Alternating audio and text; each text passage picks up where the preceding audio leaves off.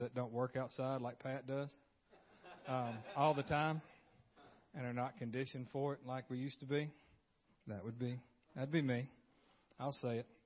So anyway, we'll do that that day, um, and then coming up the first of next month in July on the 13th, the 20th, and 27th from six to eight on those those Wednesday nights, we'll be having Vacation Bible School, and so I know Jeannie and I can't remember all the women. I know Tisha and Elizabeth and several others. If I if I didn't mention your name, I apologize. Don't get mad. But they've been working on this, and we brought it up a few weeks ago, and they said we want to do it. I was like, well, all right then, we'll do it.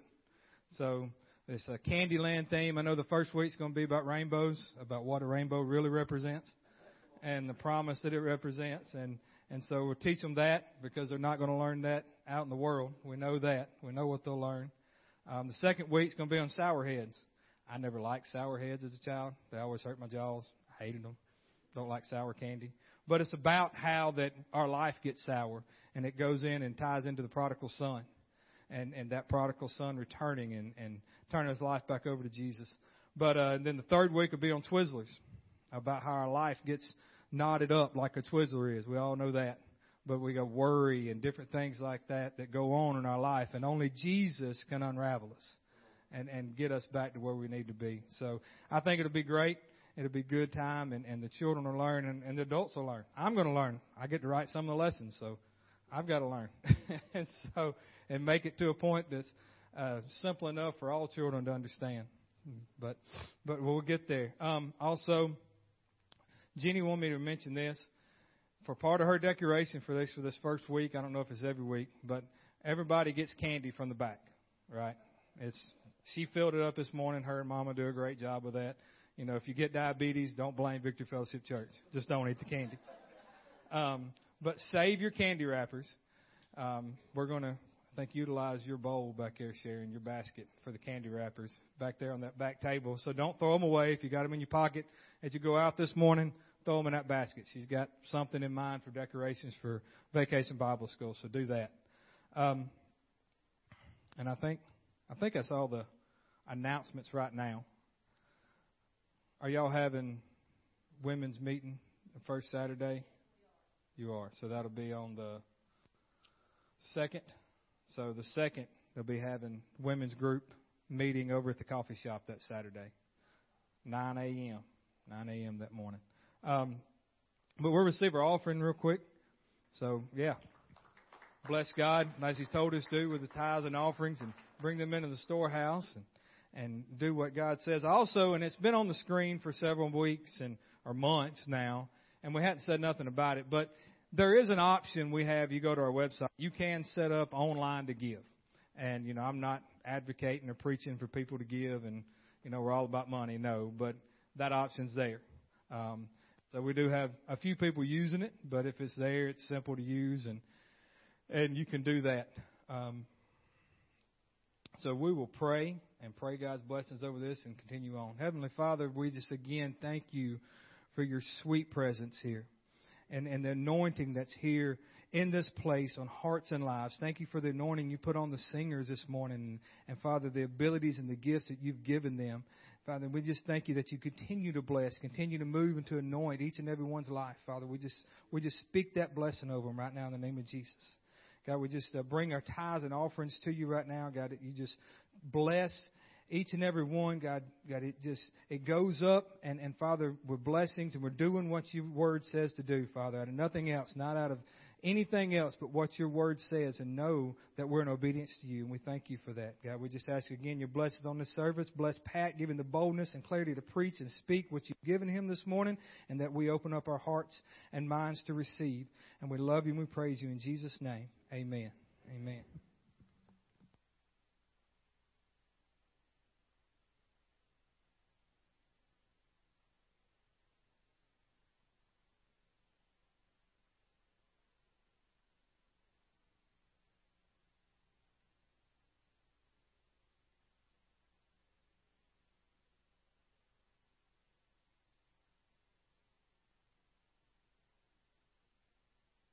Joy in the house of the Lord.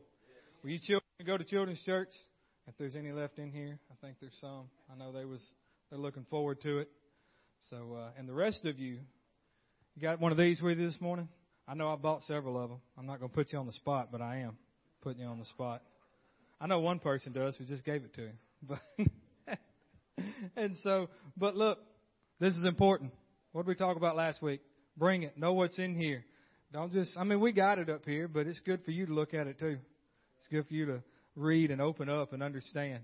And so, um, as he comes this morning, Pat, we just speak God's blessings over you, brother.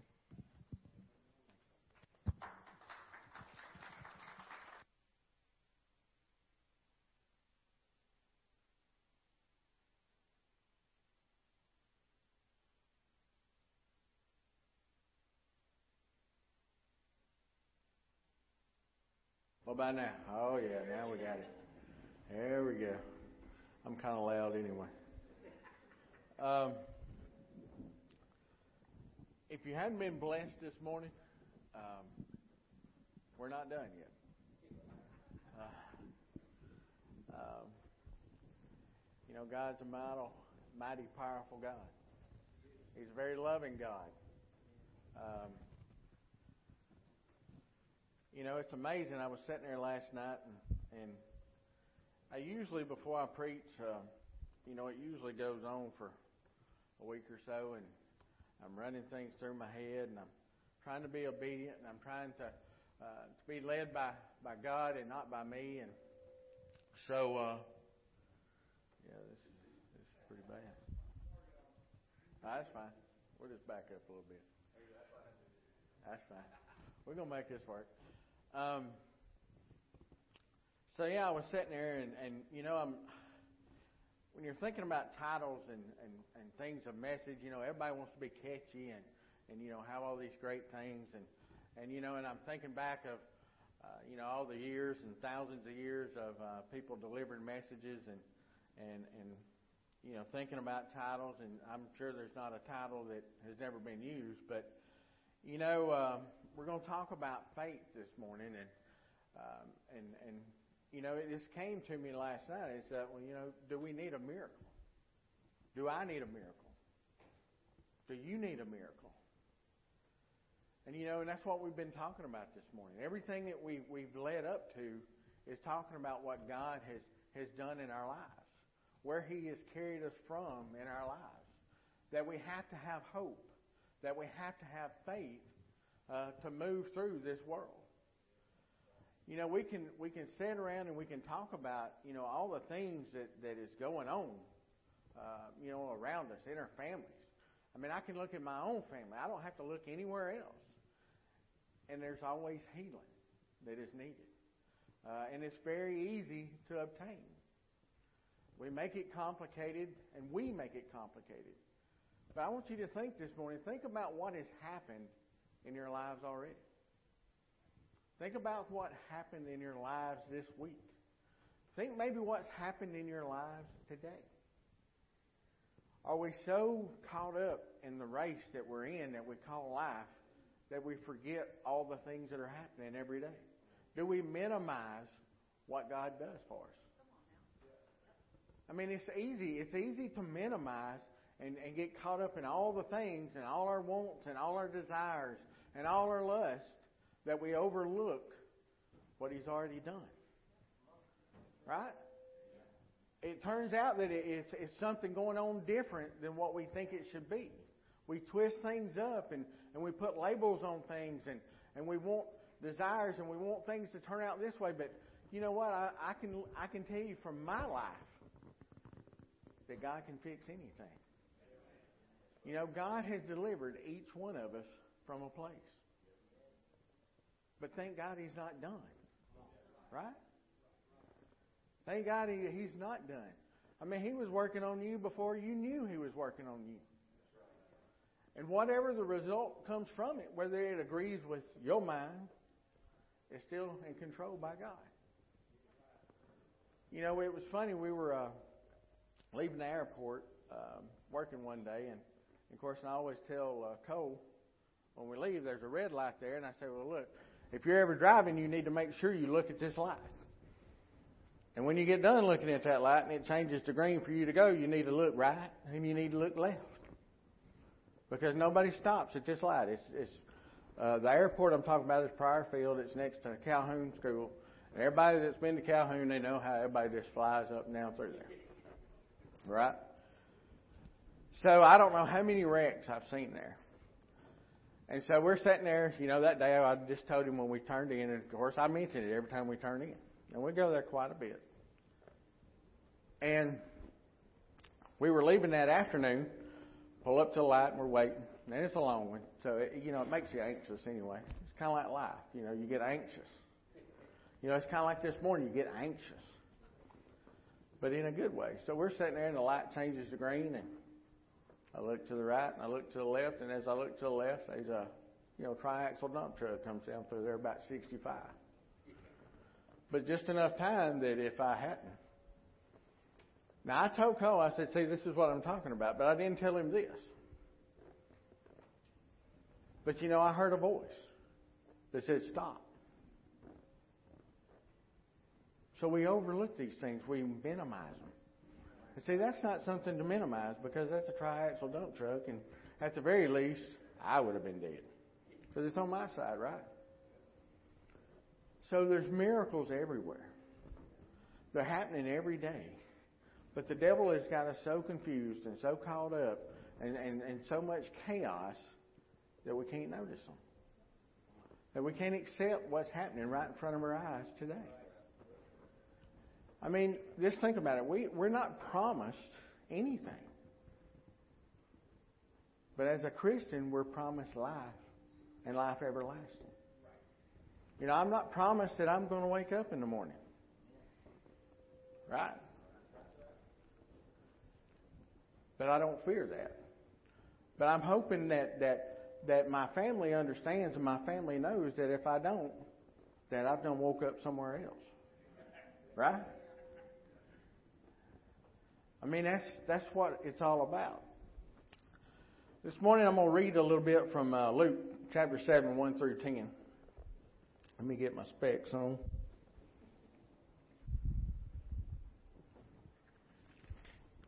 Starting verse 1, it says, Now when now, when he concluded all his saying in the hearing of the people, he entered Capernaum, and a certain centurion, a servant was dear to him, was sick and ready to die. So when he heard about Jesus, he, he sent the elders of the Jews to him and pleading to him to come and heal his servant. And when they came to Jesus, they begged him earnestly and saying that, that that one for whom he should do uh, this was deserving. So, you know, he sent the Jews to petition Jesus. And of course, Jews, I mean, you know, they're kind of like us. They they were they were they were going before uh, Jesus and they were telling why this man's servant deserved to be healed. I mean, there's so many messages here that we, that can come from this. Um, you know, about surrounding ourselves with with people just like us or not surrounding people that are just like us. You know, a centurion is, is probably in our in our minds, and, and even so back then was probably the least likely of deserving, you know, Jesus' grace and Jesus' mercy and Jesus' healing. Sometimes as a church we, we kind of think that that, you know, while we're in here and while we're together, that we deserve something more than maybe we do that we deserve something more than maybe someone outside. That we deserve something more maybe than, than the folks that, that, that we work with, the, the folks that are in our family, the folks that, that uh, you know, that live a different style of life, a different kind of life, that has different ideas. But in this case, you know, this Roman soldier had been around uh, Jews long enough that he was already thinking about some things. Right? I mean, I doubt he was attending church. Um, you know, he had built a synagogue for him, but he's already thinking. He's already understanding who God is and what God can do. He's already heard stories about what Jesus has done. And there was many stories. Had he ever met him? No. There's a lot of folks that have never met Jesus. There's a lot of folks in church today that has met Jesus, but they still hadn't met Jesus, right? We live kind of handicapped. We live with cuffs. We live with chains on us. You know, this is a time, and there's no better time than now for us to start breaking those chains, for us to start getting outside that box. I mean, the world is wide open for it. And I know it looks discouraging, and I know sometimes, even within our own households, it's discouraging. Sometimes within our own families, it's discouraging.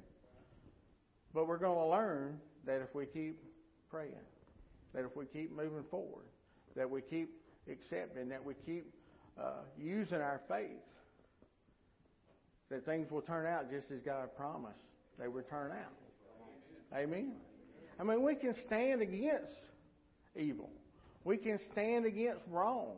We can come up and, and we can voice our opinion against it. And God wants us to. He wants us to use our voices. He wants us to use uh, our, our knowledge and our wisdom and our power to stand against evil. But guess what? We have to communicate. I mean, we live in a time, and I talk to the young folks on Wednesday nights, but we live in a time where we want to just hit a button and cancel it. Right? Now, how are you going to help a brother if you done canceled him? Right? I mean, how are you going to shame a brother if you cancel him? I mean, this is something I, I really I can't wrap my head around. I mean, I guess it's easy to do, but you got all these followers, right? I mean, because we're we're in a social time right now, so you've got all these followers. You know, on Facebook, Instagram, Skipper Snap, Chapter Snap, Twitter, whatever. So you can tell I don't use a whole lot of it. but I'm not against using it either. But I am saying that there's responsibility. But again, we live in a time where we have forgot to communicate. We forgot how to look somebody in the eyes. I mean, how do you hug somebody through Facebook? I mean, maybe there's a way, because I don't use it. There, there probably is. Well, my phone, you know, it starts spitting out all these emojis, and I'm I'm not even sure what half of them. I sent some one time, and and I I won't send them again. And I don't know if it's because my eyes are bad enough that it was a different looking emoji than what it really was. Um, so yeah, I mean, you can get in trouble. But again, we live in a time where I can just mash buttons, where I can cancel folks. How are we going to change folks' lives if we're canceling. Now, God, God expects us to stand. He expects us to, to make a point. He, he, he expects us to have an opinion which lines up with His opinion, which lines up with His Word. He expects us to stand against evil. But how can you stand against it if you ain't standing against it? Right? You know, me and my wife have a lot of conversations, and and I, and I have a lot of stands from time to time. And I've had to recant a lot of those stands. but by the same token, there's, there's some of these things that we need to do. I mean, when we correct our children, do we correct them out of love? Do we correct them because we love them? I mean, that's why we do it, right? I mean, ask my daddy how much he loved me. He loved me a whole bunch right? But that's what we do it out of. We do it because we want someone to experience something better. We want them to experience, and that's something better, that something better is God. That's what we do, what we do. So why would we not do that for our brothers and sisters? I mean, how are you going to shame somebody? How are you going to correct them? How are you going to do anything? I mean, is there anybody in here that doesn't want a miracle? There's nobody. And if you do, I'm, you need to keep quiet because we're not allowing none of that. But everybody needs a miracle. You know, when I was young, and we joke about it a lot, but to be honest with you, there's a lot of things that I did. And there's a lot of things I'm not going to share um, because God just didn't want me to share. But there's a lot of a lot of things and that I went through that I shouldn't be here. So I'll share this one instance. See, God was working on me long before I knew God. I knew of Him. You know, just like the demons and, and the devil knows of Him. They fear Him. I even feared Him. I just didn't agree with Him. I didn't agree with anything. But I was so messed up in my own head, doing my own things, which was really just the things of the world, um, that I couldn't see. Now, this was long before I got saved. And there's been many debates about whether I was really saved, and I just didn't know I was saved. And for anybody that's been saved, you know what it's like to be saved, right? You know. So I don't debate about it a whole lot, but this one particular day, you know, it was just like any other day back then. You know, I was I was filling my oats and I was doing all the things that I did, you know, the drinking and the drugs and and all of these things. Um, and I got to a point uh, to where I had just went too far. You know, I came home from work that day just like any other day. You know, heart racing 90 to nothing, middle of summer. It was actually about this time of year, actually. It was around the 4th of July where we were going to have a get together at Daddy's, and, you know, and everybody was going to be there, and um, we're going to grill out and, you know, do the normal 4th of July stuff, right? So this was a Friday before, and I come home and I was living in an apartment, and of course, you know, the, the light bill was mixed in with the rent, and so I didn't really care. So uh, air conditioner was turned on like 48, uh, or as low as it would go. It won't go to 48, by the way. But anyway, it was as cold as it would go, and so I opened the door and I walked in, and I hit the ground as soon as I walked in. And so I'd had a heat stroke. Didn't know it at the time. But when you were doing some of the things that I was doing, you know, water and liquids was one thing that you didn't want anything to do with. I mean, you'd run for days, stay up for days. But I had done got so dehydrated that I come in and as soon as I walked in, I, I hit the floor and nobody found me. I mean, nobody. And I kept it a secret for a lot of years. But nobody found me. So at the time I was married and, and uh, my wife, she didn't get in from work till late. And so I laid there for about three hours. Door open in the apartment. Uh, you know, it was a lot different place back then to some degree. But so I wake up and I roll over. And, you know, it's like I'd been hit in the head with a sledgehammer. And at first I thought, well, you know, maybe I got hit. No knots. No blood. I mean, I had a little fat lip because I fell face first. So I woke up and I rolled over and I'm like, hmm. You know, this is this is interesting. And I walk in the bathroom, and when I walk in the bathroom, I'm seeing all the veins, you know, bulging out of my neck, my arms, uh, you know, my forehead. Of course, and I could feel my heart. And you could see my shirt;